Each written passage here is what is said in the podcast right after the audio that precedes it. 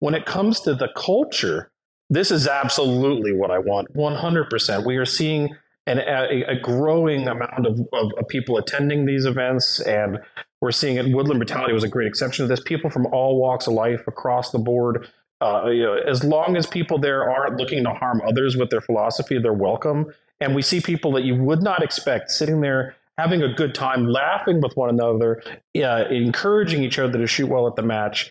And everyone and and everyone is welcoming there to everyone that's there, and everyone is having a lovely time, regardless of some of the things that separate us on the internet. And the real world is when we get out there and shoot together and have that shared trauma of the Kasarda drill. You know what you're doing? You're making friends and community, and that's exactly what I hope for this to be.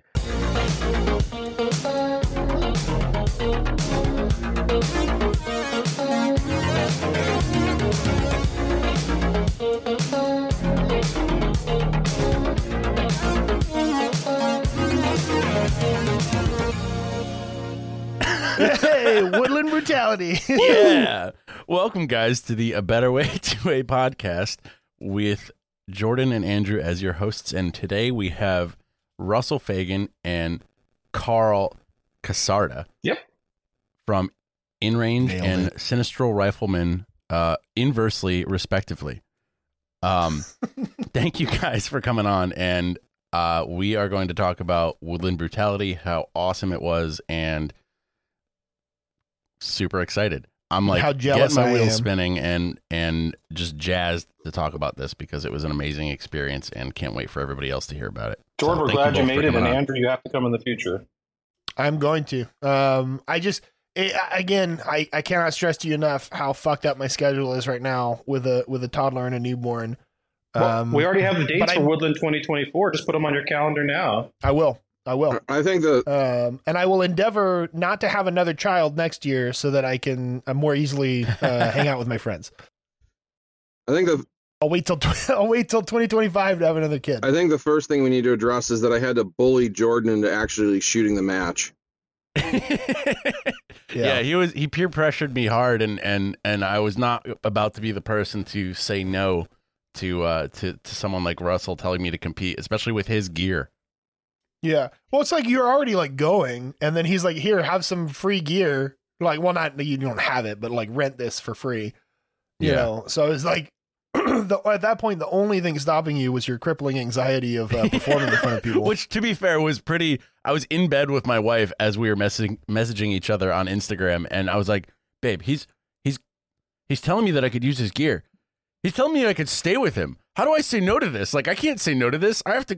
Well, shit. Now I have the whole week to to stress about this because I've never competed. Before. You know, see, that's funny because this touch.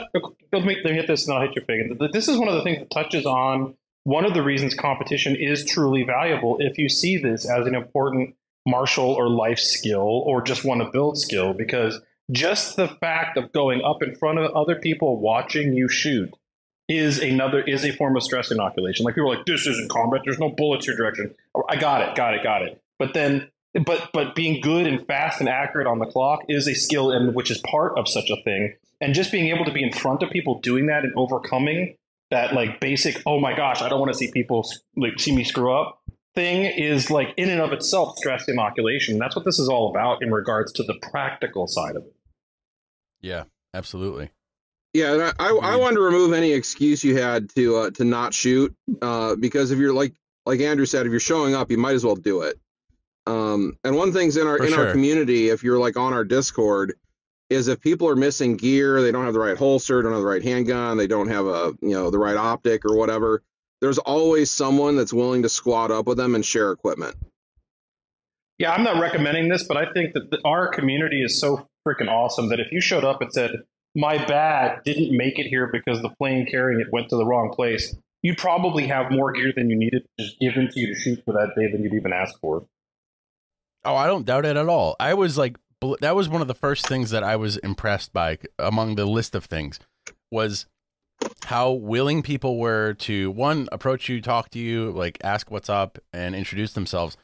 But like, just the the I have no doubt that if I was like, hey guys, like I realize I just met you yesterday or today, but uh, I'm missing X, Y, and Z. Could I use it? I have no doubt that you'd have plenty to choose from. So that that is that is uh something that that was great as like a first impression to competitive shooting. That it wasn't this um, weird like intimidating ego challenge that that I think a lot of people make it out to be in their head. And the other thing I can guarantee is that if you borrowed all your gear from someone else and then you beat them in the scores, they would just think that was cool. Literally, like Yeah. that's how our vibe is. Yeah. yeah, I made For that sure. happen for you, bud. We did this Yeah. together. We're a team. yeah.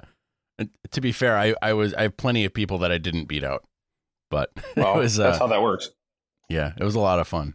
well, so Yeah, Jordan, y- you didn't. You've never competed at all before this. Like you've never done even like IDPA or anything like that. No, I did a 22 plate shoot once, uh, probably like eight or nine years ago. That was like, I used somebody else's rifle and it was like six plates and it was just for time. Um, that was, that was my, my extent of competitive shooting. Well, you did very well. I mean, you placed reasonably and you didn't DQ and you handled all the situations perfectly.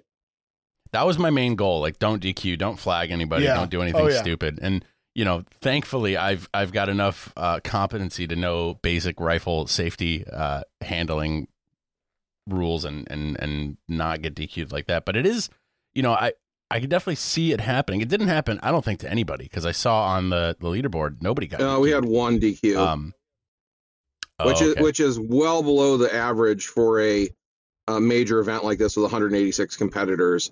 Up to a up to Yeah. a five percent DQ rate at a major event is pretty normal, and here we have like less than one. yeah, that's pretty almost- awesome. Almost all the DQs I've ever seen doing IDPA have been uh, somebody just goofed and pointed the gun in the wrong direction. Um, I think one time it was uh, it was an older guy and he dropped his gun. Mhm. Uh, but that's some variation of pointing your gun in the wrong direction. The vast majority of ours are people who underestimate the amount of retention required for their pistol holster. Yeah, yeah, that makes sense. Oh. Yeah, that Which is why, by sense. the way, you see a lot. Uh, I don't know if you noticed, Jordan, a lot of UM84 US Bianchi flat holsters because those fit almost every service pistol, mostly. And I've been promoting them for like two gun and brutality matches for years because our match isn't about raw draw speed, it's about other things and keeping your gun out of the dirt and also having good retention while not being too expensive. The UM84 is, ex- is really is an exceptional piece of kit. I'm looking that up right now.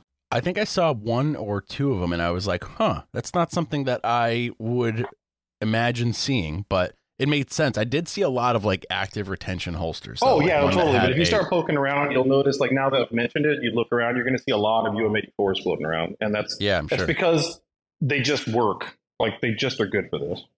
Well, it's, if you have a bunch of different pistols you want to shoot with, it's probably cheaper than getting a Kydex one for every single pistol. Yeah, yeah. And now there's that omnivore thing, which both Phagan and I use, and it's it's okay. I mean, it does the job, but like it depends on what you're doing. So, Jordan, let me ask you this: as someone who hasn't competed before, how accessible was our stage format to understand and successfully make it through? I thought it was great. Um, there was, I would say, right in the beginning where I was just trying to figure out where everything was and, um, you know, get to it. Uh, I was like, okay, well, I'm trying to like play it out in my head. The map definitely helped that Allie put together. Yeah. Um, but like the actual explanation of the stages was fantastic. The ROs did a great job of explaining what, and that was one of my concerns was like, oh man, they're going to explain it once and I'm just going to have to go with it and hope I don't mess up. And all my mistakes were purely on me. They weren't anything to do with how, how the ROs explained the stages. They did a great job. And I, I felt very confident going into it that I knew what to do. And, um, it was, it was, uh, a relief because I thought, you know, way more of it was going to be on me and, and, and to figure it out. And, um, yeah, I thought I thought they did a really good job with that. And the stages themselves were super interesting and and fun. Well, one thing you can do is once the RO gives you a stage description, just don't be the first shooter unless you have to be. So, like, especially Yeah. if you're new, if you just say, "Hey, I'm new to this," the RO's like, "Okay, fine, just what, you let me know," and then you can just watch like the other eight people in your squad or whatever do it, and then you'll have an idea not only maybe best strategy in air quotes, but also you'll just know the stage more intrinsically well anyway. For sure. Yeah, and un- unlike a lot of other action shooting formats, our stages are very linear, so it's not like you have to remember where all the targets are. It's doing things in sequence until you're finished, usually. And unlike other events, we also allow coaching, whether from your squad or from the RO, to get you back on track if you're doing something out of sequence or, or wrong. Yeah, and uh, oh man, I'm I literally Greg helped me out big time because on stage six, the the sniper special ops one, I told him I was going to run down to the 200 yard target line, and then immediately forgot, and and just ran to the closest the closest uh, kettlebell, and he's going, "You're running, you're." I thought you were going down range, and I went, "Oh fuck!" And then I didn't hear it at the time, but uh, because I had my ear pro on. But my whole squad you just hear laughter in the background. Like this is this guy it's really it's actually kind of a funny video and then i'd have the most awkward and slow run down to the 200 yard line that i've ever seen on film before but uh And you were shooting you were shooting was- yeah. PCC division too, so making the hits at 400 was not an option for you. You needed to run down that 200 yards. So for the audience listening, this stage had targets either at 400 or 200 yards, and you could either engage from either position. You had to choose. So, like if you had a battle rifle, which I did, or or five five six, you would probably go to 400 and get your hits. But if you had a PCC or just didn't feel that capable with your 400 yard skills, you could run 200 yards down this like somewhat muddy grass field, reduce the distance in half, and engage from there. But that actually takes a lot of time to get down there. It doesn't sound like a lot. Also, Jordan, we hear this all the time. Unless you're like like an athlete, athlete, running on camera always looks bad. And for years, I just I, I, I never get anything but comments about how dumb I look running, which is not false. I do look dumb running, but like running looks particularly bad on camera. It always does. I don't know why.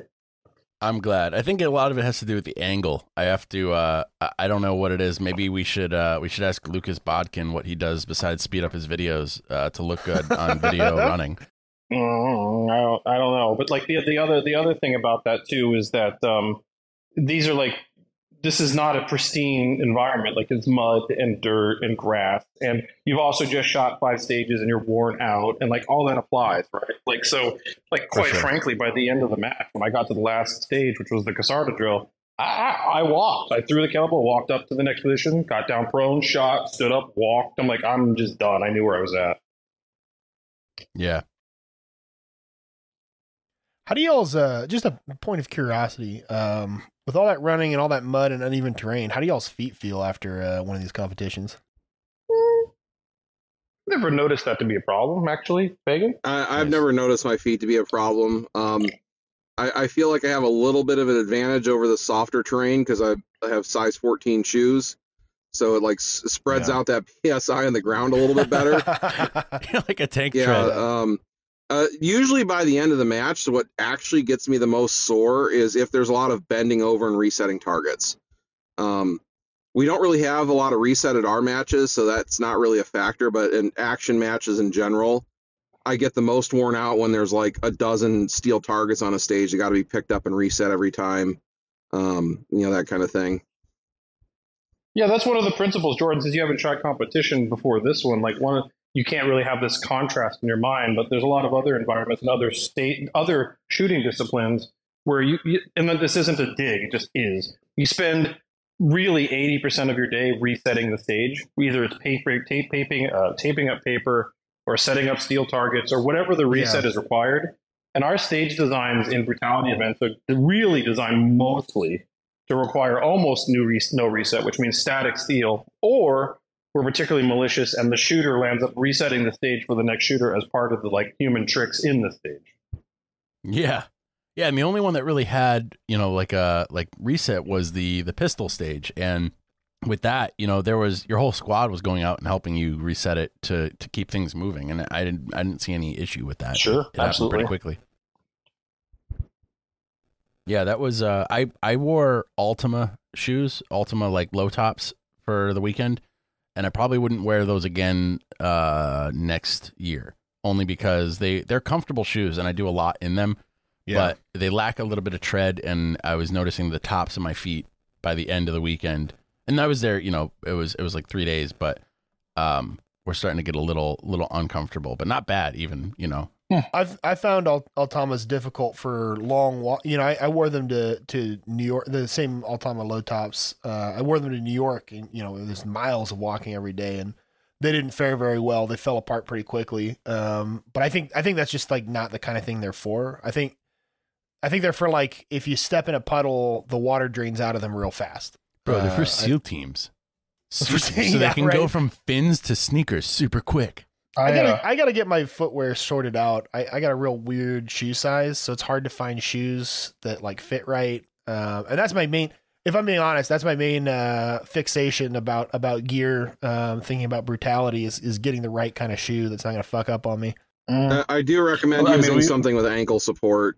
Um, just given all the uneven terrain, you'll you'll save yourself from rolling an ankle.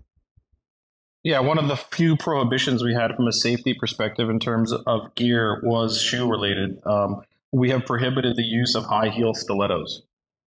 Um, uh, and and and it you were gonna wasn't it wasn't because it wasn't because like I had a particular issue with that, but we were watching one of the shooters in uh, they were cosplaying as 2B, the anime character, and as they were running up and down range, um, the ankles were twisting so disturbingly that I was like, we're about one millimeter away from an ankle break here. So after that, no more high heel Oof. stilettos. But like Yeah, that was just a safety concern. Yeah, that was it. But yeah, Yeah, yeah, for sure.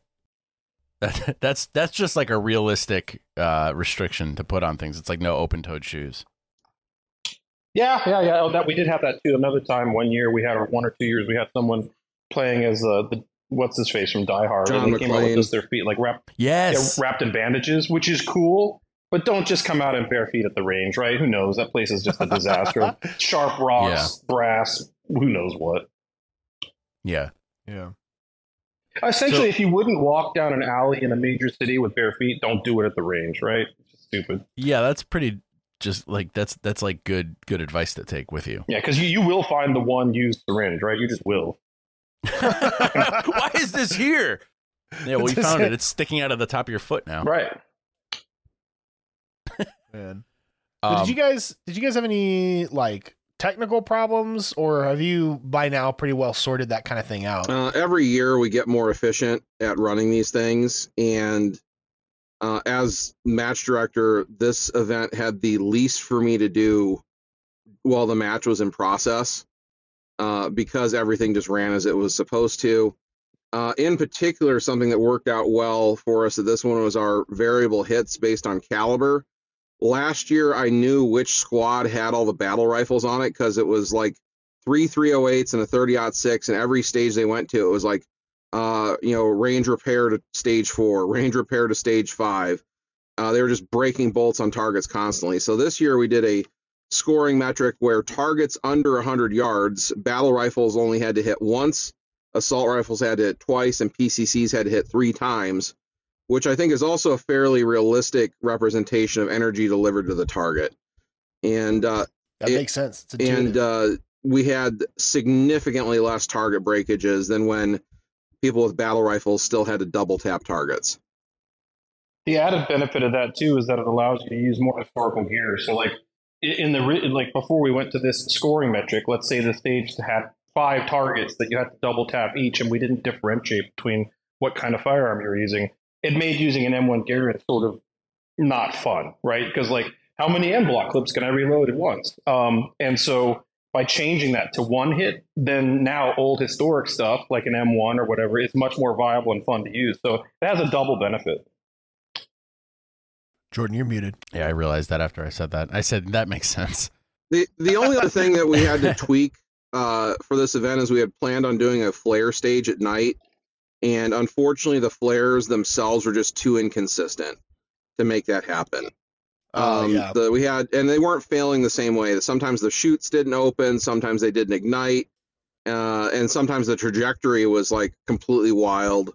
Uh, so between all those things, it, it it wasn't going to be a consistent enough experience uh, for the competitors, and we didn't have enough flares if they kept failing that way to, to do to do reshoots. So we had to go to a um, uh, stage design where you either used your own illumination or the, the truck lights came on for a par time, and it was however many hits you made in sequence during that par time. Uh, which you know, shooting with uh, you know offset lights and shadows at night is still challenging out to you know 150 yards like we were shooting. yeah. yeah, I've got other ideas on that too, Phagan. So, like, so if you watch the, the the current video up on InRange TV right now is my Woodland Brutality video, and you can see the night stage, and you can see me because I was testing it, trying to shoot under a flare and also shooting under the truck light. And uh, the flare shooting was cool, but like you said, once after multiple parachute failures, and we had just had rain, so this was safe in air quotes, but uh, after one parachute failure, the flare literally landed and just burned itself out in a pine tree. I was like, "Yeah, Oh, we're no. done. No, we're not doing this." And so, um, um, but That's like a in good the way future, to not get invited back. yeah, yeah, no, let's not do that. It was fine because it really had literally just rained. But regardless, if that had been Arizona, like Arizona and New Mexico would have been gone. Um, and um, so, uh, um, but I think like other things we can do in the future is, with that is I think I want to bring out like a spotlight and have it sweep left and right. And what that does is really weird. If you've ever shot under changing light conditions, targets appear like they're moving, and it's very cool. Oh yeah. Yeah. Well, that's such a cool idea, though, the flare thing.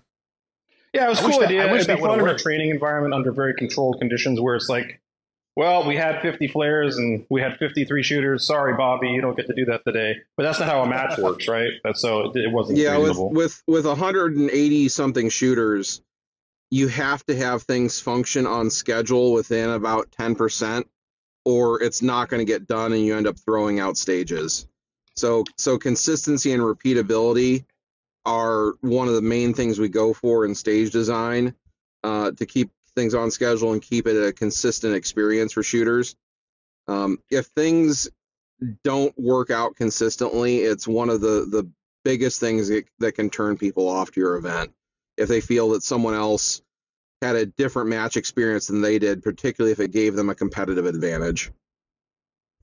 That said, keep in mind, nothing is ever, there is no such thing as a 100% consist, 100% consistent match. It is impossible. So that's where we considered fair and decided against it became a slogan for both two gun and brutality because it's just impossible to have, like, fair is a cool thing to see, seek, but never completely achievable, like justice and freedom. Right. But But um, there's there's things uh, within our control and there's things outside of our control. Like the last day of the match, torrential rains happened while people were shooting at 400 yards.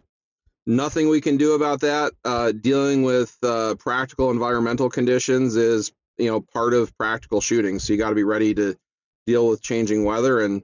You know, I'm sure some people's scores suffered on that stage, but there is no option to reshoot it under better weather conditions.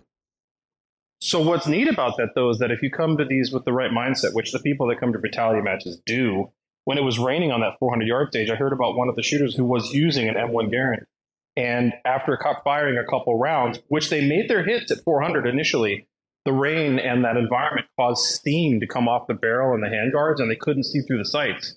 And so, yeah, that sucks for your score, but actually, this is really cool because interestingly, you now know what was happening to some of our guys like in the forest um, you know fighting the germans during the during the offensive like they, they they had that probably happen to them and you just got a real you just got an actual historical experience at a, at a match and you never Among experience other like that unless you try to do it and that's cool Yeah.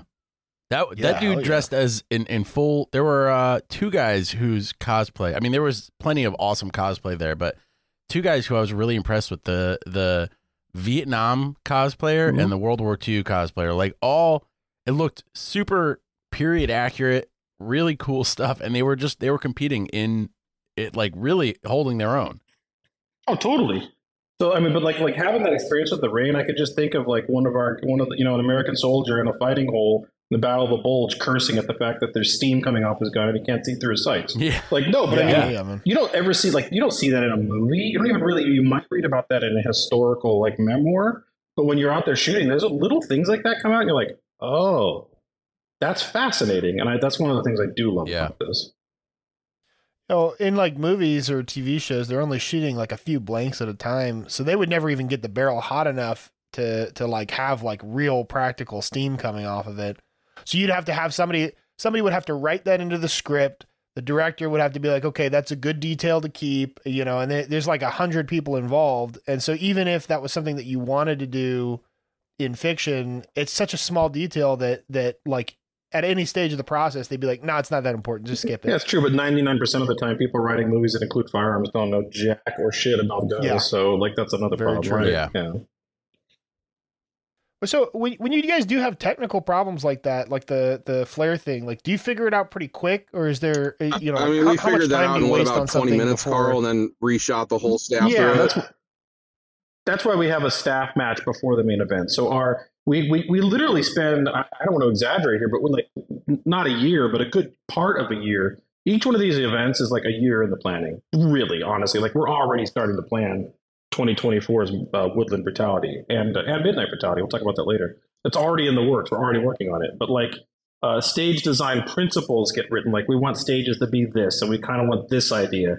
And then we execute it by trying to build that concept on the range. And then the first day of shooting is staff. So that's all the ROs, me, Phagan, some guests. And um, it is not advantageous. In fact, it's disadvantageous because you land up shooting some of the stages in different iterations three or four times till we get it right so that it works for the match. And so imagine some of these stages.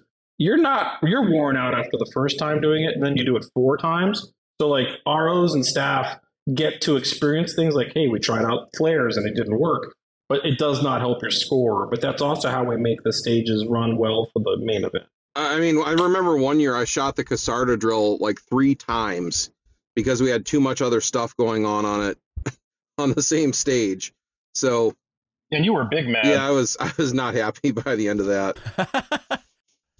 but you didn't Oh, have no. food poisoning. No, I did not have this, food at poisoning that time. How was? I'm telling you, you went to Cracker Barrel and someone in the back looked out and they're like, "Oh, I see a cop," and then they put something in your food. yeah, you know what they put in his food though to give him food poisoning. Mhm. we can't we like- can't talk shit about Cracker Barrel. Cracker Barrel is is is is uh is a special place. That that's Cracker Barrel kicked place. me out for carrying a, for open carrying a gun on my way to the range Well, in I, I Arizona. I got kicked Uh, out. for for those that don't know, on day one of my drive out to West Virginia for Woodland Brutality, I stopped at Cracker Barrel for dinner, and uh, I often eat at Cracker Barrel on the road because it's consistent quality food regardless of where you stop. And Quality in air yeah, quotes. and uh, you know what you're getting is my point, right?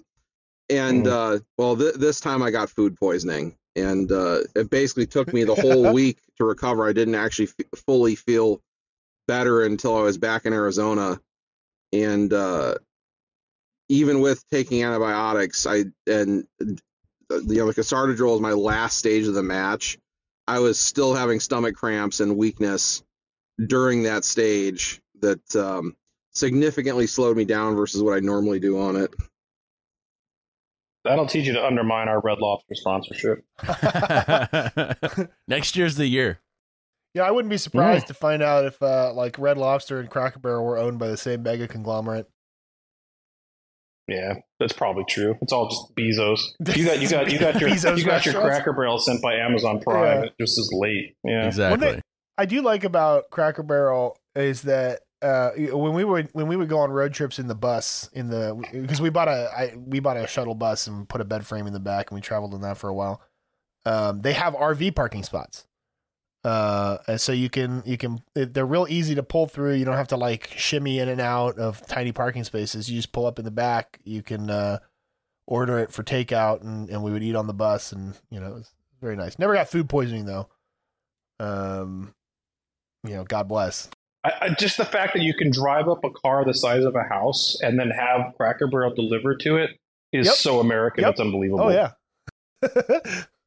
That's that highway life, man. Oh no. We just We lost, lost. Russell. R.I.P. I I, hope think I he didn't just- flashbacks to the uh to the Press F in the food chat. poisoning. I was telling him before you guys started re- before we started recording. I was telling him that one of the things that bothers me the most about food poisoning is that I know I know how you get food poisoning, and it's somebody took a shit, didn't wash their hands, and then touched my food. That's not that's that's that's that's definitely one of the more common mechanisms, but there's other ways too, like improper handling of chicken and salmonella isn't that right? Yeah, true facts.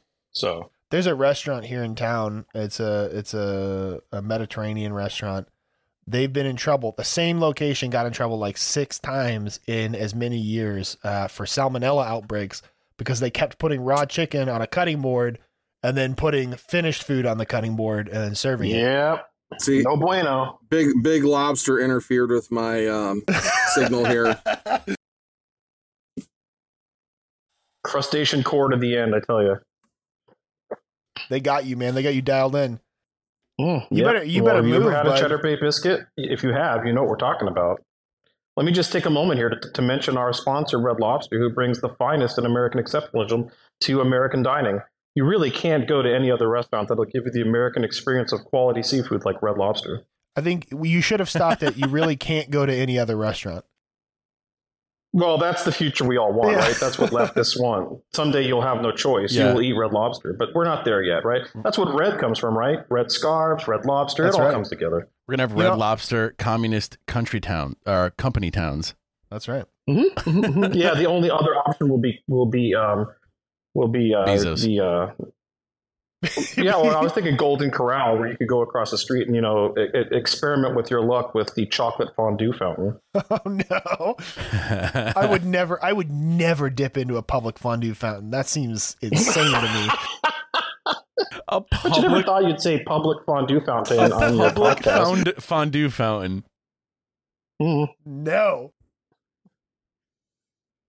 That's amazing. You know, I saw uh I saw a giant boxes of Cheddar Bay biscuits, frozen Cheddar Bay biscuits at Costco recently. Damn. That's right there. You know, see, now that's where you're getting into the dilaudid of American food experiences. It's like, you know, we had opium, then we got heroin, now we got dilaudid. Cheddar Bay biscuits frozen at Costco in bulk, that's the dilaudid of American food. That's so much cheaper I, to produce. I think we need to distribute those at the next brutality match, Karl. Oh, I I've long wanted to have At like, random. uh, food distribution. we need to schedule it though, so that the feed, the feeding happens just before the Kasarda drill. The feeding. You have you have to eat a Cheddar Bay biscuit and not drink any water. no, guys, guys, guys, guys. just have a get the- trough of, of Cheddar Bay biscuits and just have people come up on all fours. We could have. Whoa, my gosh, we could have bobbin for biscuits instead of apples. Oh, wait, guys, guys, guys. Leave In them water? frozen. Get the frozen ones. Put them in the water. Have them bob for it. And then if it's still frozen by the time you get it, you just tuck it in your pocket or under your armpit, do your stage, and it should be warm enough to eat by the time you're done. and moist. Yeah, would you like my Cheddar Bay biscuit? It's warm because I kept it in my pocket. That's how you get sponsorships. I can't imagine that Red Yeah. Lobster won't actually sponsor you guys now. oh no, they do. They're wonderful. Red Lobster's been amazing to us. Say no Of such course, thing. Of course, of course. Mhm. I'm sorry. That's awesome. so, Karl, I have to ask. Well, both of you, um, just just to stay on topic here because this is this is this is exactly how our episodes tend to go. Um, Yeah, I got more Red Lobster bits if you guys want to, but you know, I- let's yeah. get back to the I've, brutality. so I've actually never been to a Red Lobster. Anyway, anyway, I'm sorry. I did not take my ADHD medication this leaving. morning. Are for both of you guys, do you see the brutality matches as kind of how you want uh matches to go in general or or like how you want gun culture to be? Well, I'll, I'll answer this first, and then Phagan, you can go to this because I think we're probably going to have similar and different takes at the same time. So, um, I've never one of the things I've always said about when it comes to com- competitive disciplines, whether it's high power, across the course, IDPA, USPSA, Cowboy, pick one. All of those, all of these things, well, most of them, almost all of them, have like good merit to them. Like there's something there that's a skill building exercise where you can learn to be more proficient and capable with your firearms and you find the ones that apply to you. Like if you like three position small bore with a 22, like have at it, and you will become excellent at these at the fundamentals of shooting. Right, you will. Like that's just how that works. So all of these things have merit in that regard, and uh, I'd like to think brutality does too. I always wanted this to be an environment where you would do the sorts of things you would do in an actual training class, but on the clock and for fun, where you could practice those skills in a way that were practical and realistic, but also competitive. And that's kind of the where I'm trying to bridge the gap when it comes to stage designs. When it comes to the culture, this is absolutely what I want. 100%. We are seeing an, a, a growing amount of, of, of people attending these events, and we're seeing it. Woodland Brutality was a great exception to this. People from all walks of life across the board. Uh, you know, as long as people there aren't looking to harm others with their philosophy, they're welcome. And we see people that you would not expect sitting there having a good time, laughing with one another, uh, encouraging each other to shoot well at the match, and everyone and and everyone is welcoming there to everyone that's there, and everyone is having a lovely time, regardless of some of the things that separate us on the internet. And the real world is when we get out there and shoot together and have that shared trauma of the Kasarda drill. You know what you're doing? You're making friends and community, and that's exactly what I hope for this to be And like Woodland Brutality 2024 is going to be even longer for days. And like I'm planning, and Fig, and you just have to tolerate me on this. The first night, I want to have like a party out there. We're going to have a festival out on that place because this is also community building. Dude, I re- I Hell yeah. miss desert parties in Arizona so fucking much. That would be so sweet. What Um, a fucking throwback. so so for me the the type of stages we're doing is are generally the type of stages I like to shoot the most. Um I've been competing for going on 23 years. I'm tired of paper memorization stages. I'm tired of resetting a ton of targets. It's not fun. It doesn't really add to the shooting experience for me. If you want more challenging shots, put the targets farther, use smaller static targets.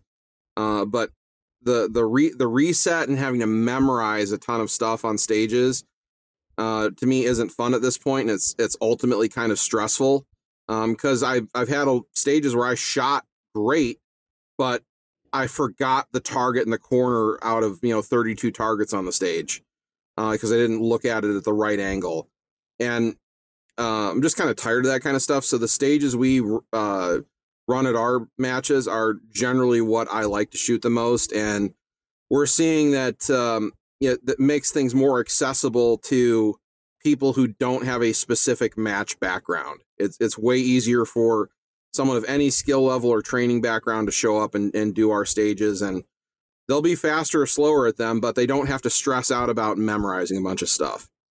Uh, as far as the community aspect of these events, I like the attitude of people attending more than I do at a lot of other major events where people are hyper competitive and it's almost like they're not having a good time because they're so concerned about uh, winning um, and and trying to find every nth degree of advantage they can.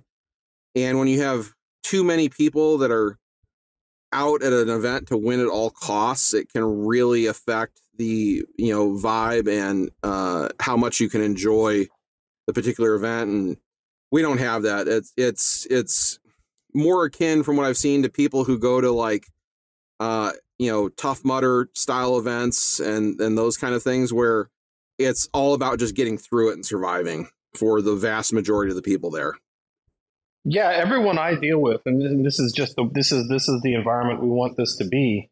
Is people aren't happy when they see someone else not do well. People are happiest when they see other competitors do very well or even beat them because it's fun to watch people succeed and it's happy to see people do better and to watch people grow in their skill set and the community all at once. And so, I mean, the vibe is to cheer people on and one another. And so that is uh, one of the things. I mean, this is one of the few environments where I've ever seen in a competitive shooting environment where people applaud and cheer and laugh and like they were shooting the stage and their gun breaks and they laugh about it, right? Like because like they just learned something and they're there having fun, but also getting some skills out of it. That's absolutely part of the deal. Yeah. I think part of the thing that allows people to enjoy our event too is we allow multiple entries in different divisions. Um, so if you want to do a modern run and a and then an uh, like an iron sight run or something like that, a lot of uh, of our regulars do stuff like that. So they'll have their like the, to, for- for them their serious test of their skills, and then they'll have like their fun run if that makes sense. yeah. Yeah, that's true. And then another thing that we do that's intentional is part of stage design. There's always, not always, there's usually a stage that you sort of don't really ever have completely under your control. Meaning, like, you could be the best, baddest, most skilled person on the planet, and that stage still might get you. And, like, so for example, this year at Woodland Brutality, we had, uh, thanks to One Shepherd Training Institute, we had a full set of MILES gear and blanks.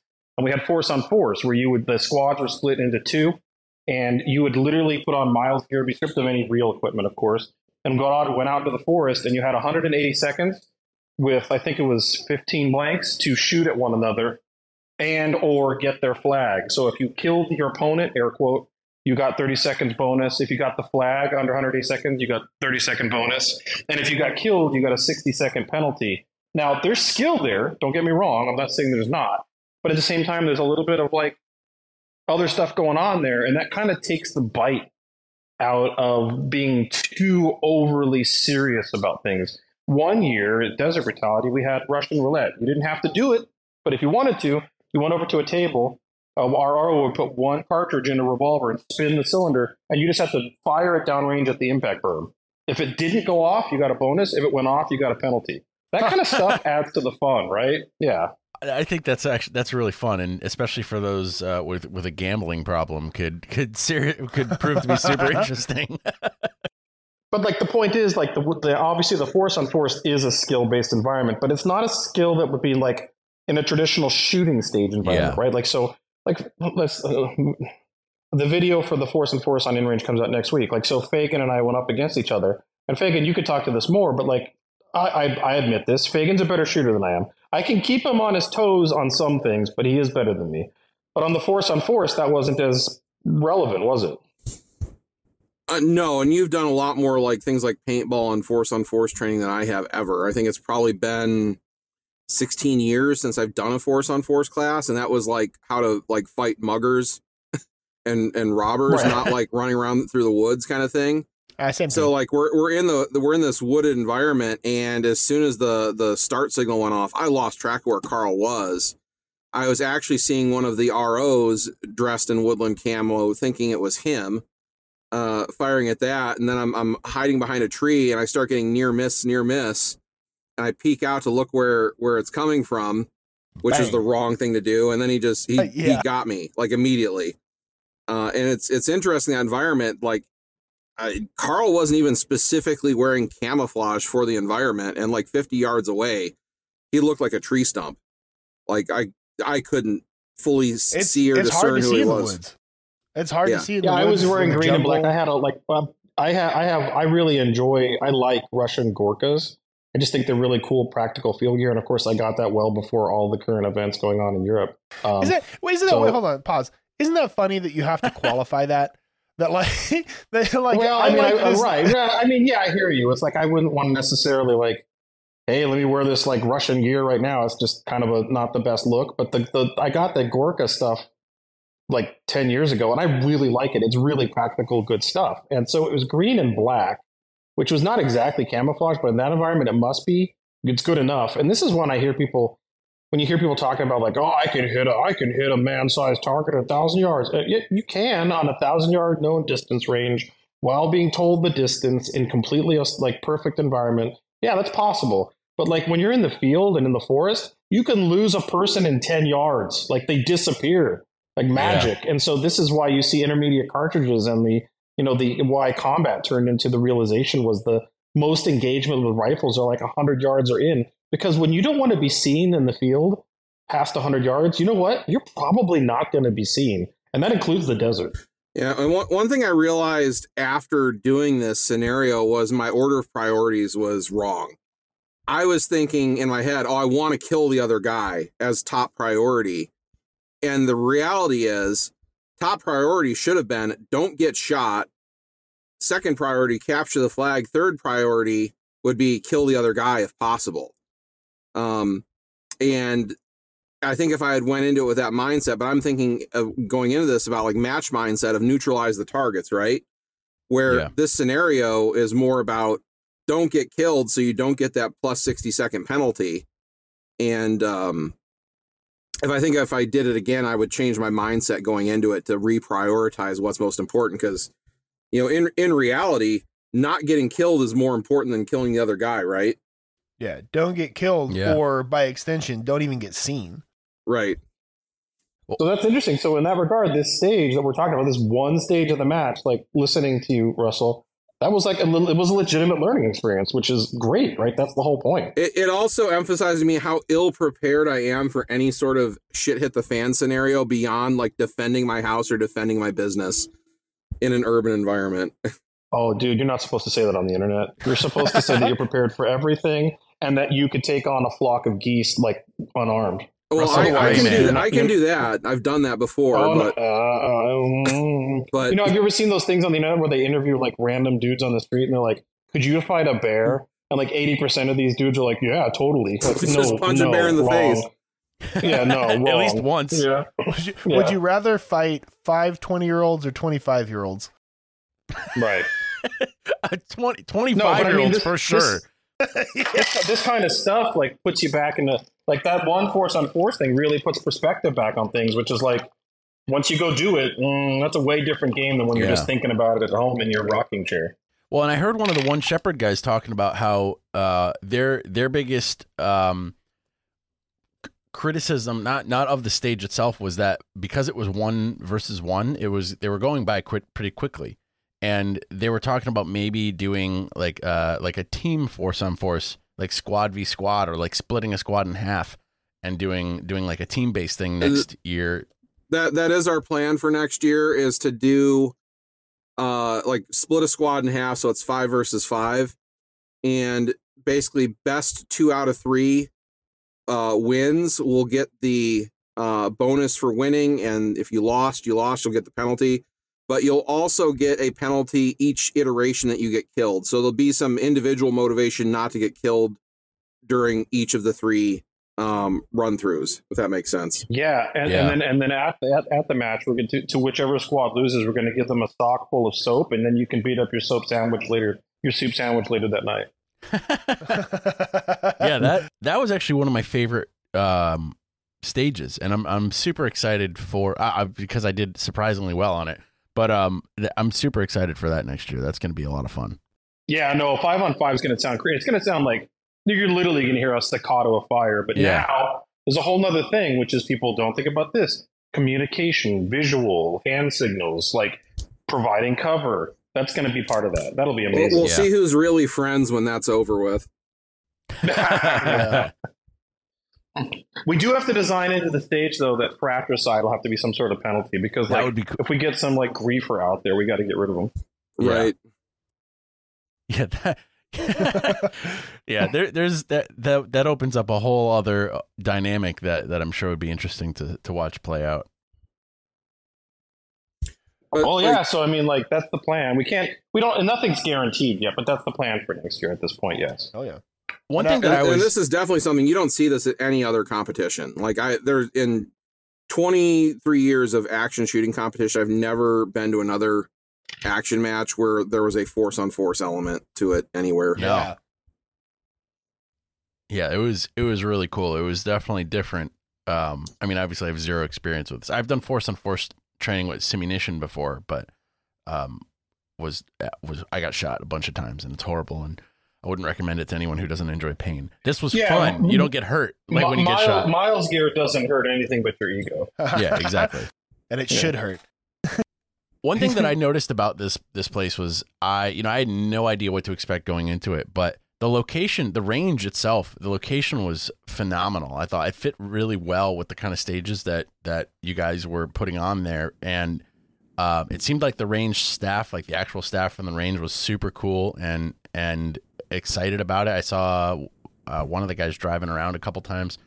Um, how did you find this place, and like how do you typically source? Uh, So that's that's this? a good story. So shout out first of all to Echo Valley Training Center, which is the range that we that Woodland Brutality's at.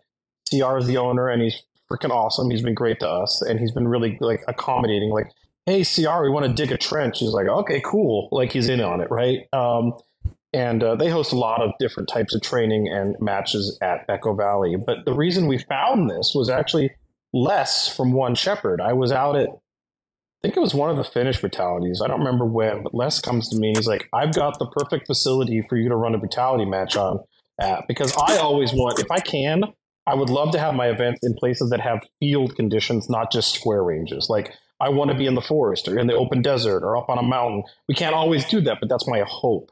And so Les was like, I've got the perfect place for you. And so Les was the glue between us and One Shepherd, which helped with all the MILES gear and all that, of course, and some of the match design and stage testing, as well as for Midnight Brutality. But he was also the glue to get us in contact with Echo Valley Training Center. So that's how it happened. That's very cool. It's nice Um, knowing people that that have resources like that and suggestions like that.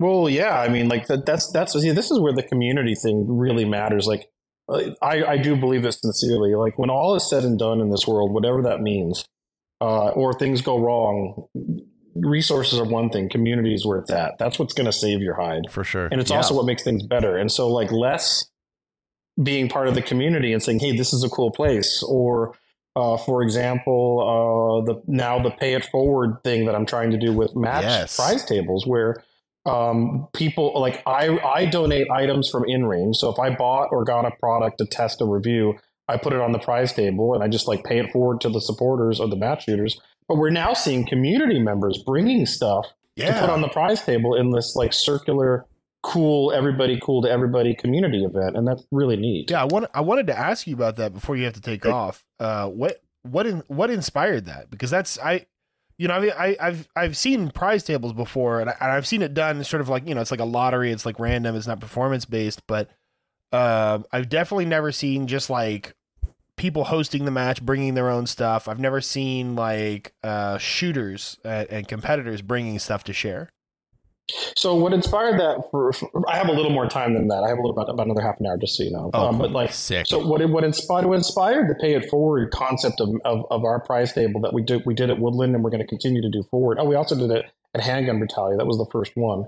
Um, was I want the prizes to be? I want the rewards for the community to come from within the community. So, like, you could first of all, our our prizes are not awarded based on performance. You could win the match, you may get nothing. You could lose the match and walk away with a gun, like that you won through the raffle. Not a raffle. What it is, we like we essentially if you Random shot draw. the event, we random draw someone that's from the event to win the item, and it's like so you just you just by being there, by being there and present, you could win a thingy. And so um, the reason I wanted to do this is like so commonly and often, and this isn't me trying to denigrate other people. This is like everyone takes things out of context. Like if you want to go like acquire prizes from vendors and have like banners for sponsorship at your match, have at it. Like I don't personally want that.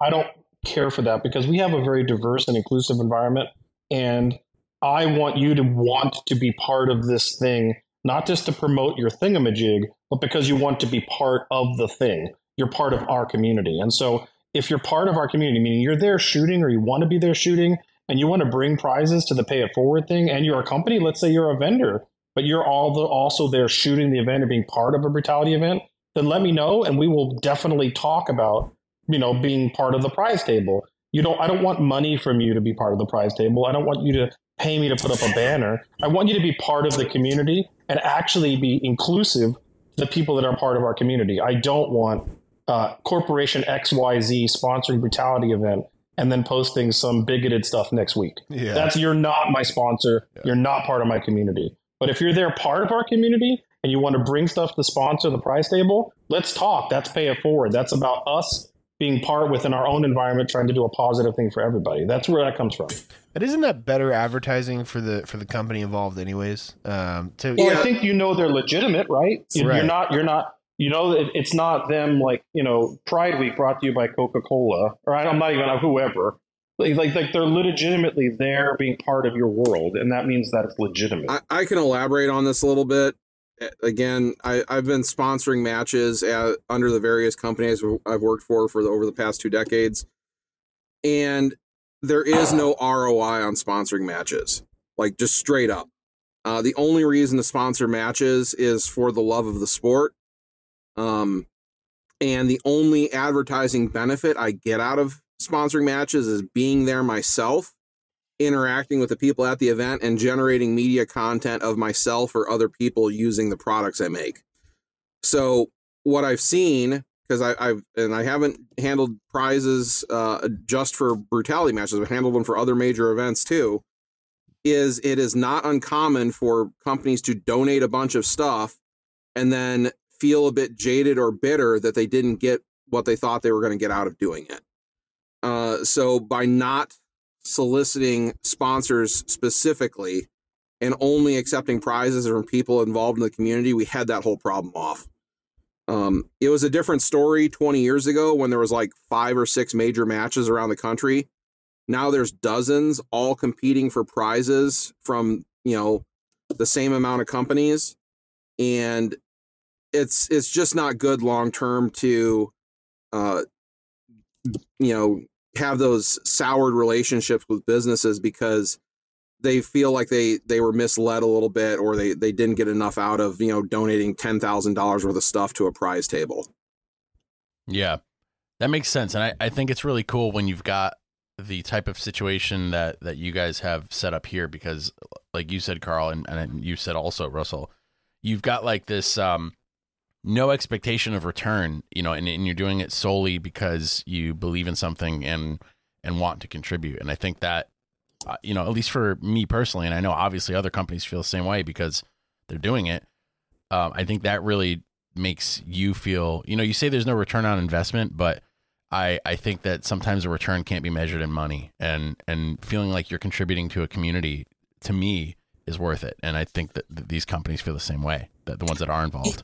Yeah, and I mean, maybe I should be more clear. There's no trackable return on investment, right? What- like, yeah, like you can't be like, oh, we sponsored this event with ten thousand dollars of the product and we did fifty thousand dollars in sales. Like, there's there's no way to track that. What you you are doing is building uh, uh some loyalty over time with the community that you're supporting, right? But you can't track where those sales came from directly. yeah, exactly. That was, you know, that was something that, you know, I didn't even go into it thinking, you know, I'm going to go and represent a better way to A. I was, I was going to just kind of like hang out with y'all and, and shoot and, and meet people there. But the amount of people who came up to me after I told them who I was were, it was, it was actually, it was super humbling because I, I had one person come up to me and say, I, where are you from? I recognize your voice. And I was like, that's so weird.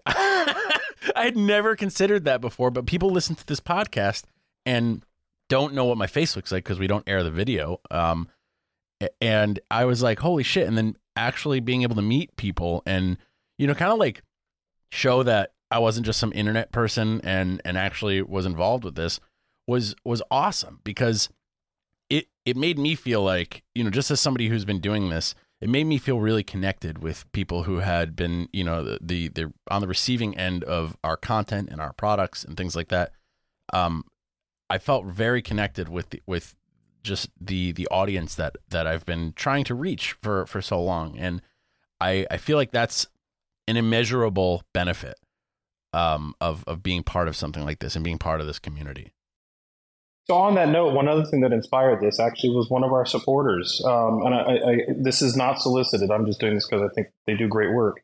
Um, Jane Bird of thebirdpatch.com uh, made a patch design that showed up on our Discord, and it's um, some possums with, the, with in like little helmets and with little rifles, and the possums are riding on the mama's back, and it says "Mama was a technical." And I thought that patch was so cool that I like reshared it with people. I'm like, "This is great."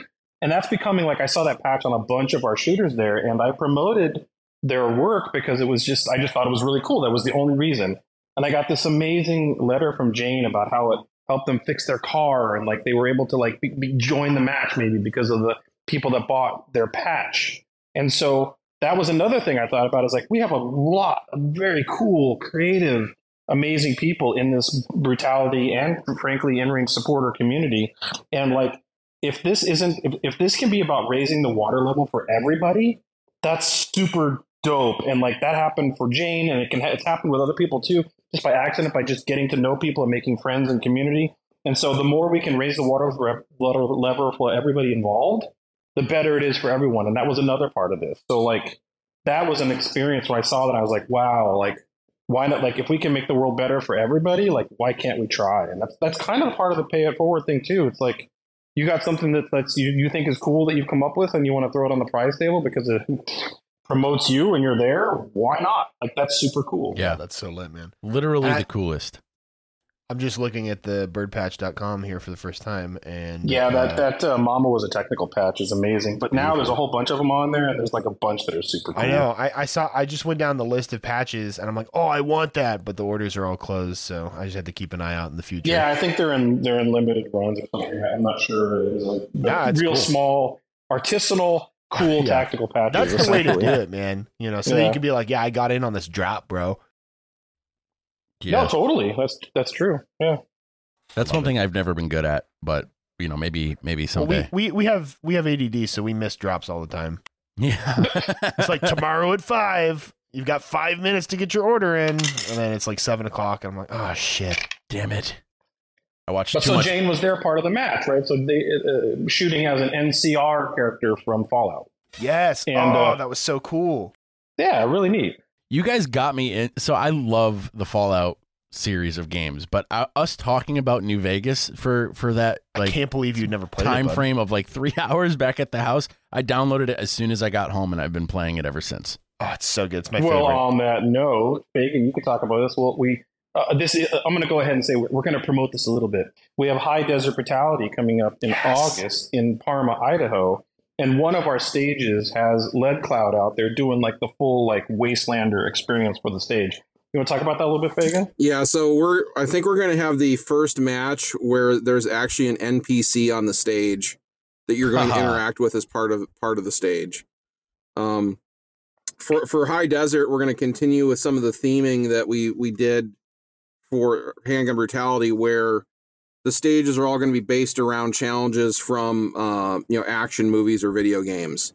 Uh, so at, at High Desert, we already have stages planned out for uh, Red Dawn, uh, Black Hawk Down, um, Silent Scope, um, Operation Wolf, um, and and a few others too. So I, I, we're really looking forward to that event. It's going to be a lot of fun, and it's going to be the uh, the first. Um, oh, actually, we did this at High Desert or at Desert Brutality 2021, but this is going to, I think, the the first real execution of incorporating DMR slash precision rifles into a brutality match. We experimented with it at the uh, the 2021 uh, Desert Brutality, but uh, I think this time we're going to have a better full integration of those into the match. Yeah, so you so on on the promotional side, if you're interested, you can find the match at brutalitymatches.org. But on top of that, so this is another community thing. Like Lead Cloud was out at one of our events, and and and a, a small group of his Autumn Pact Wasteland uh, community, and um, they are been at other events too. But like they don't just that's not LARPing; they live it. They're freaking awesome. Like these people are the real thing, and so we're like, hey, you want to be part of one of the stages out there that's going to be like full wastelanded out, and like so that's another community thing. Like we have like Lead Cloud and part of the Auto Pact out there doing this, and it's going to be like that's such a fun experience when the when a stage has that kind of stuff going on in it. Can you explain real quick what Lead Cloud is? Because I've never heard of them. Okay, so Lead Cloud is the guy that's his alias. That he runs a group called the Autumn Pact, and they run what is their weekend? It's like there's like this Wa- community that's, like, Wasteland Weekend, I believe. Like they, it's it's like essentially Fallout slash Mad Max kind of LARPing, and they set up like whole like towns and like villages and have like a simulated you know compound that the Yeah, that- they've got so Wasteland Weekend's one of them, but the one that they run in Arizona, I, I can't remember the name right now. It's like something Springs, Uranium Springs. They run a Uranium Springs event, and you can essentially it's a, a, a festival of people that are essentially LARPing the Wasteland Fallout world, like like hardcore though, like like legit. And um and um, they have they had at the last one they just had it. They had like a thousand yard shootout there, like who was the best Wastelander, and um, they're out there in their group and they've got like gas masks on and distressed gear and like rifles that are cobbled together like you'd see in Fallout, and then shoot really well with them. Wow. like, like you'll watch them shooting, like, wow. And um, so um, that's sort of a, a- a really cool group. You can find them on Facebook called the Autumn Pact, and Lead Cloud is the alias of. Um, I don't. I, I think he. I don't know if I want to say he runs it, but he's definitely one of the prominent members.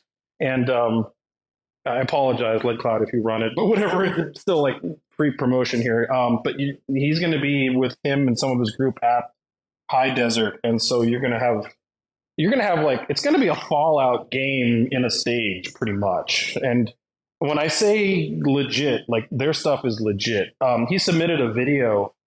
What year was it, Phagan, for InRange? for remote brutality. The last time we did remote brutality. Oh my! Yeah, it was remote brutality. Um, the video was absolutely insane. It looked like some Hollywood level production about Fallout. It was insane. That's sick. That I'm is, gonna have to look that up. yeah, for sure. That's like a whole different level that I was completely unaware of, and even more the reason to come out to these thing, these things. Excuse me. Yeah, so that's there's another community thing, right? We mentioned Jane Bird and the patches, and now we got Autumn Pact and Lead Cloud out there doing wasteland stuff and like bringing everybody together. It just it's super cool. Yeah, And, and we, we just Absolutely. mentioned this briefly. We have a new remote brutality going on. Very simple Yes, I stage saw that. that anyone can run that has a 50 yard range or a 50 yard chunk in the desert or in the woods or whatever. Single target, and it's all about how many hits you can get in 60 seconds. uh, every every entry recorded and submitted will be uh, put into the pool to be randomly drawn for prizes. Uh, some to be donated by sponsors, but we are going to be uh, giving away a free entry for High Desert Brutality as part of that. Sick. That's awesome. Hey there, everybody. We hope you're enjoying the episode. If you do like what we're about and want to support us, our Patreon is a fantastic way to do so. It allows us to improve the podcast in many ways and helps fund our alcoholic coffee beverage stash to assist on those late night recording sessions. Now, you may be thinking, this podcast has me absolutely smitten and I would love nothing more than to throw money at you. But what's in it for me? Well, I'm glad you asked. When you become a patron, you automatically get access to an exclusive collection of clips from the podcast not heard anywhere else. On top of that, we have a wide range of tiers available that will get you merch, discount codes, and even free gear delivered to you monthly. For any patrons currently listening to this, we are super thankful for your support and for keeping the dream alive that one day I will be able to meet Andrew and make sweet, sweet podcast magic with him in person.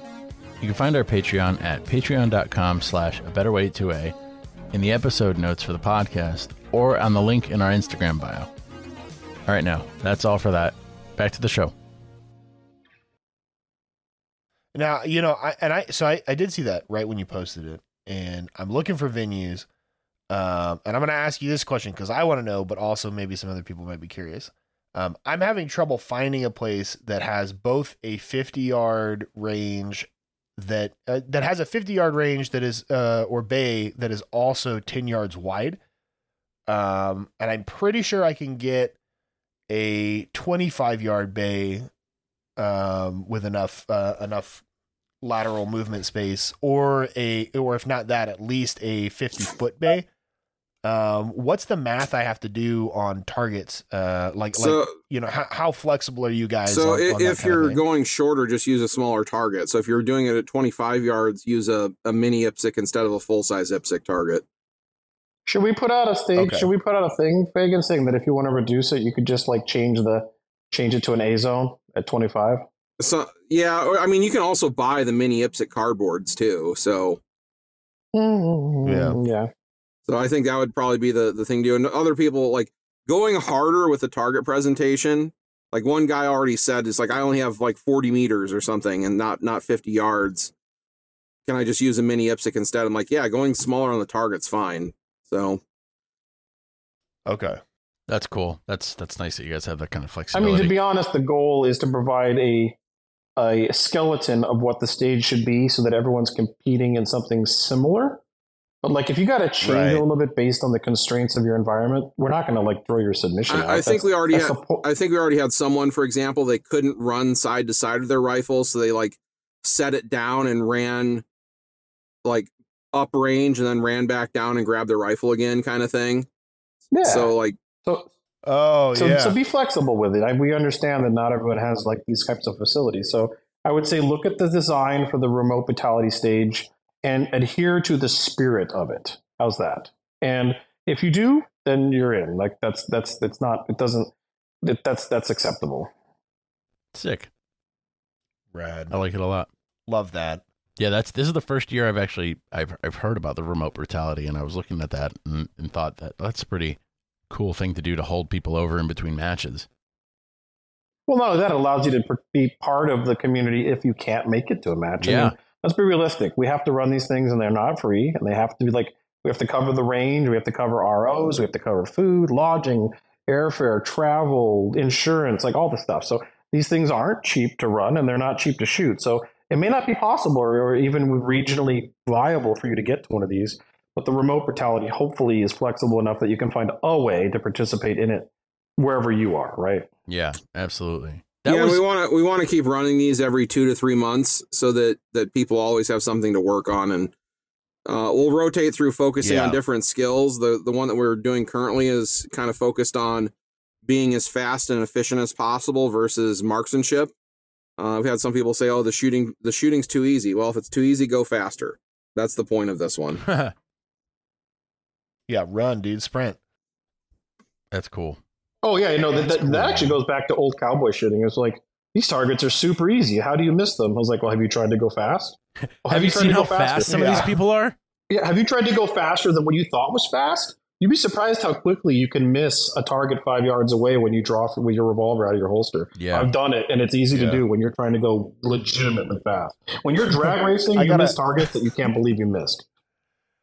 I got a Ruger Vaquero, and I was like, I want to do cowboy shooting now, and I was like, oh, I want to do quick draw. That looks cool. And then I saw the people that do Mm. it like casually, not even like professionally, just like people that do it for fun. I was like, no, Absolutely can't. insane. That's not. I don't know if it's ever possible. One of my That's dreams would be to bring. I would love, and the problem is, the people that have the gear don't want to shoot these kind of matches, and the people that want to shoot these matches don't have the gear. But I love old west guns, and I would love, love to run a cowboy brutality event. Um, but Yes. Yeah. the- it's just the Venn diagrams don't really cross because oh, we have a lot of shooters that would want to do it, but they don't have uh, a single action army and a lever gun because they just had no reason to ever have one. So I, I- it's something I, I if I could ever make that happen, it's something I, I want wanna to do do it. someday. I want to do it. Lone Star Brutality. so Come on, cool. to Yeah, that would be very cool. Unless you did, you know, something at like uh like a range that could supply that kind of stuff, but then that you know yeah, but I mean that gets challenging too. Like Exactly. so, right, but you need then you need you need four 1873 Winchesters because two of them broke a lever Right. or whatever. yeah, It- exactly. It's like it, it gets challenging. That's a lot of abuse. Mm-hmm. And then it's like finding the the the sort of like cowboy fuds that that like that sort of thing, and then convincing them to throw a kettlebell. right but i mean right no totally so like cowboy action shooting just like so many different matches has evolved and it's changed like i have footage from when cowboy was going on in the early days of SASS, which was like the 90s and stuff uh, from a friend of mine that uh, kevin who shoots two gun and brutality matches. He's a he's a well decorated well uh, highly achieved skill set cowboy shooter. Um, his videos from like the 90s are so different than now. They were like running around and shooting under barricades and shooting from uh, from a wagon and under a wagon and reloading the rifle on the clock. And now Cowboy has pretty much become dogmatic. You shoot 10 pistol, 10 rifle, 4 shotgun, and you shoot from three positions, and you have six stages that are nearly identical to one another. And that's fine. But what happened was the spirit of the old cowboy stuff from the 90s has been lost in the process. So I would love to bring that back, but I'm not sure if it's possible. We'd have to kind of have a new generation of people willing to abuse themselves with old guns. Well, it's it's what's important is uh, looking cool and having fun, not getting the the high score. Well, I mean, cowboy. You know, cowboy is an interesting environment of where people can go there strictly to dress up and look cool and just shoot and just be like, we don't care about our score. And then there's other people out there that Yeah. are absolutely there doing their best to win. And that's an environment that's similar in that regard, in that it can be there just to goof off, but safely, or it can be there to be like the truly competitive. And it seems to oddly be able to do both, and that's a good thing. Well, I, I think Karl, we're recapturing some of that that energy because you know Cowboy was largely populated by people who grew up in the era of uh, Western television and movies being like uh, very much a you know cultural norm, right? And today we have essentially people who grew up with 80s and 90s action movies uh, dressing up and and larping and coming to our event. Uh, so I, I recall one time I was at Cowtown shooting a two gun action challenge match, and the Cowboys were out there doing their match at the same time, and they saw me all you know decked out in armor and tactical gear, and they're like, "What are y'all doing?" I'm like, uh, "Same sport, different century," and uh, yeah, I, I I think there's a there's a lot of truth to that. Yeah, no, that's not that's not not not false. Like so, for example, you have at the same match we have someone out there uh, being NCR from Fallout, and we have someone else dressed in, in uh, you know, it's like almost perfectly period correct Black Hawk Down incident gear. And so there's that's that's We, true. we had It's someone dressed up absolutely as a. You're right. Simpsons character. We had the, the the anime cat battle maids. Yes. yeah, I saw the Um, mates. So Now, did did you they know- did they clean up after you guys? Like, were they were they really committed to the uh, to the role? I don't know. Were they actually doing any? I don't. No, I didn't, no, I, I, I, I- didn't- Just- I, I just don't think they were. That would have been a made, fu- not- that would have been a funny funny skit. Would be like, all right, now uh, now Yeah. police all the brass. oh man, bring me some coffee. They- and I feel like the way you guys describe uh, high desert brutality, I feel like that would lend itself very well to like cowboy gear. I think you know, like um, i- in a way at least. Uh, you know, it reminds me of Actually, the one we got coming up we haven't. This isn't on the website yet, but we do have CQB brutality Oh. planned for Oh. Utah in November. And that one actually lends itself, because of the stage design and the distances of the targets, um, lends itself the best we've ever had to being able to be viable to use Old West gear. Um, so that one, I'm, I think Phagan, We've talked about this. We're going to put like a potential cowboy division there, right? cool. Yeah, or at least a category. So for for that match for CQB brutality, we're going to have a a PCC division. We're going to have a pump shotgun division where Yes. you have your your shotgun and uh, a pistol that complies with our uh, service pistol rules. Uh, we'll have an auto shotgun division uh, with with also a pistol. We'll have a rifle and pistol division, and we'll have a a three gun division. I'm going to call three goon, where Three you get yeah, where you get to uh, pick which long gun you use depending on the stage. You don't get to use all three on one stage, but you can pick between using your rifle or shotgun along with your pistol uh, based on the particular stage you're shooting. Oh, I dig And- that. Hey, all I gotta say is, go ahead. There's a reason. There's a reason the Maverick '88 that James Reeves sent me now has been Yes. Van Compton has a red dot Sick. plate on it. Let's just Man, say. I had all my Oh, vacation man. days planned And- out and for we- the year, and you guys are seriously fucking that up because I'm, I'm gonna have to take it. I'm gonna have to go to one of these at least. We, we will be doing the caliber based hit requirements for that event as well, where it's probably going to be like one shotgun slug or three rifle or five handgun on on targets. Oh, no buckshot. Oh, but oh no, there'll be Okay. Buckshot a too. buckshot buckshot on a close target would be the same thing as like shooting at five shots with a handgun, right? Yeah, Yeah. So this is an example of something that you haven't seen much in brutality, but it's something I developed in the two gun action challenge match environment, which is we have it. We I designed a whole scoring system around shotguns that was you haven't seen in brutality yet. You will see at CQB, and it takes the shotgun out of like so shotgun at three gun is like no offense, It's it's, a reloading dumb, yeah. competition, and and All um, offense. uh, our our stages, our my our shotgun scoring metric completely fixes that because the way it works is the slug counts for X amount of hits, which is like essentially a single neutralization with the slug. But the so many pellets on the target count for like a neutralization if you're using buckshot. And um, if you're using a shotgun and have a sidearm like a pistol, you shoot the shotgun until it's dry, and then you get the option: do you reload your shotgun or do you transition with the empty shotgun to your pistol? Guess what? Much more real world, and it gets rid of this reloading nonsense. I think that makes it significantly more accessible to so many other people. To be honest, like that, that's something that you know. Obviously, reloading a shotgun is a is a niche skill that the people who do three gun matches get can get very good at. Um, Well, okay. So there's there's reloading a shotgun and there's reloading a shotgun. yes, right? no, you need to know So, how to like, reload I've a taken shotgun. but- classes, and and the way that they approach it is very different from the like high speed competition kind of gamey way of reloading a shotgun.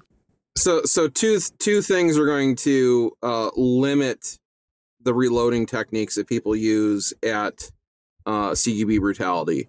One is that our match rules require you cannot reconfigure your load bearing equipment during the match.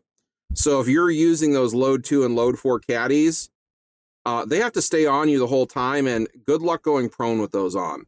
Um, you're probably going to break them. Uh, and, and that's where the difference you'll see at three guns. People will reconfigure their belt for the particular stage they're shooting. You cannot do that at our events. The next is uh, we are going to have magazine tube length restrictions so that um, No It wizard becomes less- magazines. Yeah, it become becomes less beneficial to be able to to shove four rounds in as fast as you can because you don't have the tube space for it necessarily. Um, so we're going to be following back to the old SOF rules of you can't have a magazine tube longer than 21 inches or a magazine that holds more than 10 shells. However, that works out. Okay. So if you're using a detachable magazine, you can't have more than 10 shells in it. You have a, have a fixed tube, it's, whether it's length or the capacity total, you can't have more than 10 shells in it. Okay. Yeah, but the whole thing that you can transition or decide to reload makes that much more Yeah. practical in reality, Right. I believe. Like, so if you were like really going into the real world, air quote, and breaching a building and you had a shotgun and you got eight rounds of like FliteControl in that thing, well, yeah, you've got a street howitzer until you run dry. And if the fight's still going on, for whichever, however that could be, that would be quite a fight. Let's say it is. Do you really just like stand behind a wall and stick shells Well, in that thing, or you well, just that- that was drop gonna that be- thing and go to your That was going to be my right? next question Yeah. because the way I was taught was like if you're if you're moving, you're feeding the shotgun, right? Oh yeah, no, just like you would with a lever Right. gun. But like that's not always Yeah, practical. sure. And eventually, if something's intense enough, you're going to run dry eventually, even if you Yeah, are for sure. You know, because I, I my my my short barrel 870, which is what I would use at that competition. You know, it's it's for it's got a it's got a plus one extension, so it's got five in the magazine, and then I've got, I think the side saddle carries five. You know, that's you know Mhm. that's that's a lot of lead, but that's not a lot of shots. Oh yeah, so if you're running from position A to position B at CQB brutality, you should be shoving shells into that too. I'm not you you don't have to not Yeah, okay. do that. But like when the gun runs goes click, at that point make your Yeah. call. Do you like stand behind a wall and reload, or do you just sling that thing and pistol it up? Like that's that to me is what I mean by more Yeah, realistic. for sure.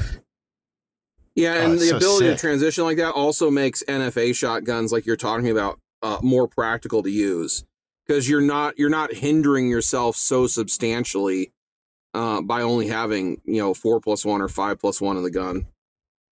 Yeah, because you're not gonna let people just ditch their guns. So this is a funny thing that where the competition world and reality don't intersect well, and this is why I want to like we should be hopefully are making like making that better and fixing that in this environment because there's a reason short barrel shotguns exist. There's a reason these things like there's these things for real world reasons have purpose. And if real world guns are completely unusable in your match, it just doesn't appeal to me. That match to me means that it's like specially designed for special gear and I'm much more interested in the practical application of practical firearms. So, like, if your shotgun can't compete at this event, something's wrong with your shotgun. Not some, there's not something wrong with the match. For sure. To me, I, you know, I don't want to yuck I- anyone's yums. You know, if you or the other way around. Yeah. There's something wrong with the match. Right, nothing right. wrong with your shotgun. right, and That's th- what I meant this this is Excuse me. actually one of the factors why we've seen two gun growing across the country. Is everyone has a double stack nine millimeter pistol. Everyone has an AR-15 with a red dot on it. Um, and those can be relatively competitive in limited division three gun. But your home defense 870 or Mossberg 590 with a side saddle is completely not competitive in the same competition environment uh, where those other two guns are. So it, it's the same. Like that's why we've seen two gun become so popular. Is people don't have the right gun to just compete with with regards to shotgun, where their normal home defense or SHTF gear can easily be used in a two gun competition. And I think by realigning uh, our stage design and division rules uh, and match rules to make the shotgun more practical, it will allow people to show up with that home defense 870 or 590, be relatively competitive with it, uh, and learn a lot about running it under uh, some degree of stress. Yeah, no, totally agree. So, like, you know, in the Old West, the shotgun was called the street howitzer. It was the fight stopper. And frankly, even law enforcement can, like, I know we've transitioned mostly to AR 15s, but how, it wasn't that long ago that every cruiser Yeah. had a shotgun, Well, in it, right? With slug yeah. or buckshot. And there's still application for that. And so, I, this is where I feel like competition has done the, sometimes a disservice in that um, stage design and rules that made it so that people hate the shotgun and think it's this impractical thing. But it's not. The shotgun is still an incredibly effective weapon, right? It really is. And for certain people And in, that- in different states, like like the shotgun is the most practical gun they can own and not be really hindered with a bunch of goofy restrictions on, right? yeah. Mhm. And and let's be real, like you know, if you've got three hundred dollars to spare, please send your barrel to Vang Comp. Please get it done. It's it's so fucking good. It's you're not gonna. We're gonna have a video about that. But I mean, like, like if you like if you need a if you need a, a, a self defense weapon and you don't have a lot of money, we did this with the video already. Like, you can get a Maverick 88 for two hundred dollars. Like, Dude, people were so Like- fucking triggered. I, and I hmm. don't, I don't. I'm sorry. I shouldn't. I shouldn't misuse that word. People were so ass mad about so much seeing better. a budget. yeah, so a, a fucking Maverick sent. Yeah, and you sent the barrel to to Vang Comp, and they're like, "Oh, the barrel costs more than the gun now." And I'm like, "So what? It's fucking good. It's it's so fucking Yeah. good." You know, if you if But even unmodified, like that gun, I mean, it's a Maverick 88. go- Obviously, you know, it's, it's a budget gun, so make sure yours runs. But once you've gone through it a little bit and make sure you you got a good one, which for the most part, I they're all good. There's a few exceptions here and there. You've got a legitimate like fight stopping firearm in your hands, like a shotgun with buckshot and slugs. That's a devastating Yeah. weapon. Like, Oh, yeah. it's two hundred dollars. Like, I mean, so in, in that or a Hi-Point, I'll go with the Yeah, Maverick for 88. sure. Thank you very much. Yeah. Right? Yeah. Yeah, people people got people made fun of me for my 870 SBS too because you know it's like a, a you know it's it's an older it's an older Remington that, and at the time you know the, these kinds of guns were going for like two or three hundred bucks and then you know I paid the two hundred dollar tax stamp on top of that and they're like why didn't you just get a Benelli? Why didn't you just get something fancier if you're already if you're gonna go NFA This is one of those things that like, I why are you on my nuts? Yeah. I used to shit talk guys who would run like I I grew up as like a car guy and I and I specifically like classic cars and things like that. And I used to shit talk these dudes who would buy like a Honda Civic and then put like 30 grand worth of performance equipment into it because I'd be like, "Well, why didn't you just buy a yeah like $50,000 mind business you know car and stuff like Yeah. that and it's it's i think it's very similar because you know part of part of doing it is is like making what you what you have into something that you want not like over the course of time not not just going out and spending the money and you wanted an Sure, sbs yeah. 870 and then like you know you you spending the $200 extra to have it as an sbs is is only like for that purpose you know it's not because you wanted a benelli and and, and i think a, a lot of that is is uh you know people people just kind of different strokes for different folks and Well, what Yes. about if your budget isn't there Right. either? Like, like you can afford a two hundred dollar Mav Yes. eighty eight now, and then a year later you can afford a Vang Comp job, right and then a year later you can avoid you can afford putting a site on Right. that thing. Like, there's like not everybody can go buy the the, the two hundred the twenty five hundred dollar ready to go out of the box Benelli, but like some people have to budget over life and time. And if they want to make it where they want it to be, there's nothing wrong with that. Like that's cool, and that's that's that's a, that's an option. yeah for sure yes So, so on a side note, I've got just about ten more minutes. So if we want to wipe, like r- wrap up my part, we can do that here. And then just, I'm just warning you now. I'm sure you'll edit this, but like just so we don't Yeah, you're like fine. cut short like hard. Yeah, let's, let's Yeah, okay. wrap it up, dude. Well, you don't have to wrap up with Phagan if you want to do more with you know stuff private with him about let's me. talk but, shit like, about I- Karl Karl badman Let's yeah, Karl Karl's good. Badman. Yeah. Who is the real Karl? I actually we have a we have a Mm, graduation who is? party to go to at one my time um you know colonial settler Yeah, so time He's, he's up against it too. but uh, yeah, Colon- fucking you know the fucking actual colony time, zone you- that the world runs on You nerd. colonizer just call time. it colonizer That's time. Yeah. Fuck you. Hey, New New England. ooh. come come and eat our shellfish i don't know anyway red lobster Yeah, go get, your, food go get yourself some red lobster and not talk about the King Philip's War. Okay, so I, I, I do, I do want to know, um, for Woodland Brutality in specific, but also generally, how many, um, because this is an InRange uh, affiliated event. How many like InRange staff or volunteers do you use, and how many people from the outside do you have to hire? So generally, we have it's based on the number of stages. So we'll have at least one RO per stage for daytime events. For the nighttime events, we have three uh, per squad slash per stage. Um, and then also for daytime events, we have um, at least one like floating fix it guy to like run around and handle target breakages as they occur.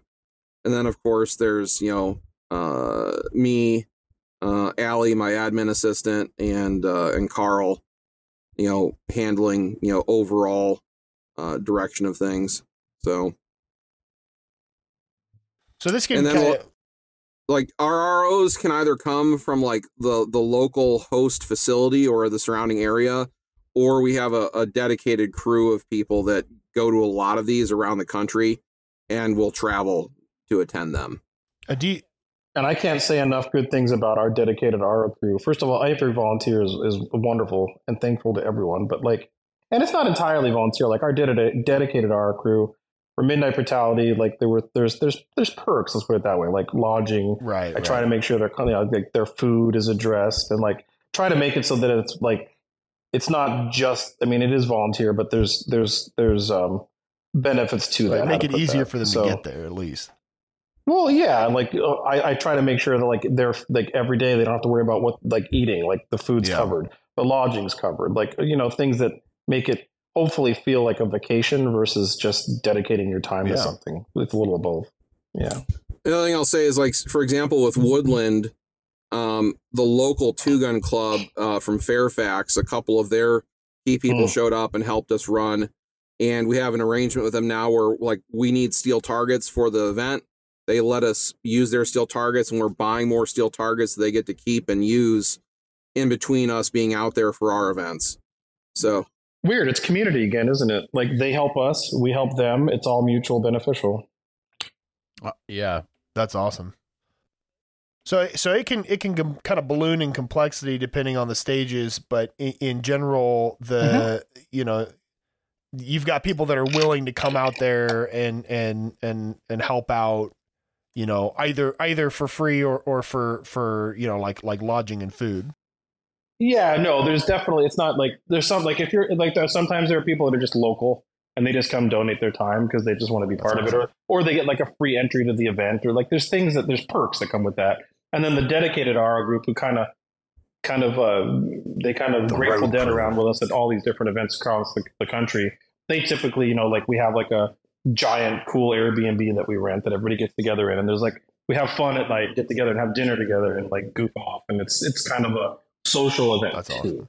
Um, so yeah, but like so, but like for Midnight Brutality, the night match, we had to really, really double down on that. We had to really put add extra ROs, and we had One Shepherd there with radios and doing ROing because that's such a you know, potentially Yeah, risky yeah. environment to run safely. So that's an example of a relatively small match in the grand scheme of actual numbers and attendance. And we just had a lot of ROs of that one. Yeah, there was there was two ROs dedicated to each stage, and we had a uh, essentially a squad leader with a radio assigned to each squad to direct them and do head counts moving between stages, um, and and doing constant roll calls and making sure people were staying in the area they were supposed to stay in was the biggest thing for running a, a safe nighttime event. Yeah, you don't want to find out that Bob's downrange playing peekaboo Yeah. behind the target, right? No bueno. you might not you might not find out till morning. Oh. Right. Not bad. We had eight. Why do we have seven now? Not You know, good. I Yeah. haven't done check. like a lot of competitions, and I've never run one. But the impression that I get is that these are not typically for-profit endeavors. Um, usually, competitions are put on by people who want to compete.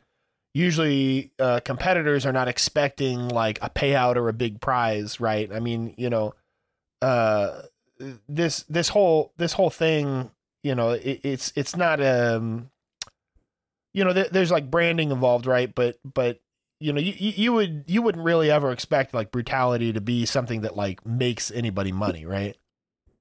Well, I mean, it has to be to some degree. So Phagan has a regular job working for you know with with KE, and he takes off a week or more to go like help be the match director. And so you, Phagan, you could talk to that, but like this has to be profitable enough that it like compensates you for what you would Sure. have lost working your normal job. right so i mean I, I do draw a salary from from running these events because there is if i total up my my my labor for each one of these events plus like actually going to it there's about two to three and a half weeks of total hours involved with any one of them with the the the pre-match administration stuff and coordination and you know actually going out and running them um so uh, i'm not in a financial position where i i can do this as a uh just for for the passion of the of the sport. Um, and I mean, also to be fair, the, you know, running these events does allow InRange itself to uh, finance and do different things, including uh, buying equipment. Uh, you know, whether it's targets, recording equipment, or guns and ammunition to keep the channel going, and it's it's part of Karl's overall strategy of uh, diversification of revenue streams. That's absolutely true. And so, for example, like the Woodland Brutality, I have a bunch of new episodes coming out with Annette Evans of On Her Own, and so um, being able to get there and pay for the like the airfare to get there and not lose money doing that meant that I now had an opportunity to film with um, someone that's been a co-host on the channel remotely, but now in person. Yeah. Like that kind of stuff lends itself to that as well. So um, this is priced so that we don't lose money on it, and we're able to compensate the people involved to some degree because otherwise you it doesn't that. work. Um, some of the match environments in the world like expect the match directors and ROs to not only be there of their own free will and volunteer, but to lose money Yeah. doing it. I personally, I don't think that's a good idea. I think that's a terrible idea. And I think part of the reason we see some of the compet- competitive environment run the way it does is because of that thinking. And that's why you see prize tables become the glorious thing that they are, because the only possible compensation for your time and effort is that you might get a cool thing off the prize table. And that for therefore that becomes the holy grail of the event. And it's kind of poisonous. Uh, this people is also this is also why a lot of big events that were successful attendance wise suddenly stop happening. I could I could think of a number of them in the past 20 years that everyone's like that was a great event and then it just disappeared. Well, the people that were running it uh were not only uh not getting paid to do it, they weren't making it they they they were losing money doing it between you know their own gas and paying for hotels and everything else then that's not a sustainable model. That that can work for a little while, but it, it doesn't work long term. No, absolutely not. You have to take care of Yeah. your people. No, that makes a Otherwise, they're not going to be there for a a long time. Yeah. Burnout's real. You know, gotta people have bills. in your assets. yeah, man. absolutely. For yeah. sure. Yeah, people accuse Karl of being a, a communist, but he's the one out here trying to fucking pay people for doing work. It's uh it, it's it's actually kind of an ironic thing in the in the gun industry and gun community as a whole is that everyone's a capitalist until it comes time to uh pay people for running events like this. Everybody wants to be a gangster until it's time to do gangster shit. Well, it's just not. It's just not viable. What happens is like an RO or a match director will, like you said, the match runs and then it disappears. It's like honestly, after eight years of losing money running the event and doing it all on their own, they're like, "I'm done with this shit," and they just walk away from it. And uh, that's not. It's not a productive. It's not a productive model. The other thing is, a lot of ranges just expect to. This is uh. This is getting into like somewhat controversial, spicy realm, but like a lot of ranges expect to take all the money from the event and all the people volunteering and doing their thing. They don't even get their freaking food compensated. Like they're like, come volunteer for us, run this event, go buy your own food, lodging, and travel, and then we take the money. It's like, what the hell? That's like, as far as I can tell, that's called grifting, No. and that's not. and you know either. it's it's li- liability um is a big part of, of events like this i would think and so like i understand like if you're if you're carrying a lot of the risk you know i, I understand being feeling entitled to uh, a, a little bit of the money right but even so you know you, you do still have to kind of spread it around to the people that are literally making it possible Oh, so let me. I'll just say this without getting too deep into the budgets. I mean, if you look at the numbers, like you pay this. Haven't we paid up to like five thousand dollars for porta johns before or something? Yes. Yes. Yeah. So Wow. like the amount of money that just bleeds to run the event is astonishing. I sit there, I look at this and I'm like, holy crap. How did we land up with a hundred dollars or whatever left? Because I'm not even kidding. It's like like porta johns, insurance, range, um, you know, lodging, Shirt, airfare, shirts, ammunition for patches, some of the etc. stuff shirts, patches. I mean, this isn't complaining. It's just the nature Yeah. of running the event. Like it looks when everyone signed up, you're like, holy crap, that's a lot of money. And then at the end, you're like, hey, let's go buy coffee for the ROs. I'm not even kidding. The amount of money that goes out is amazing.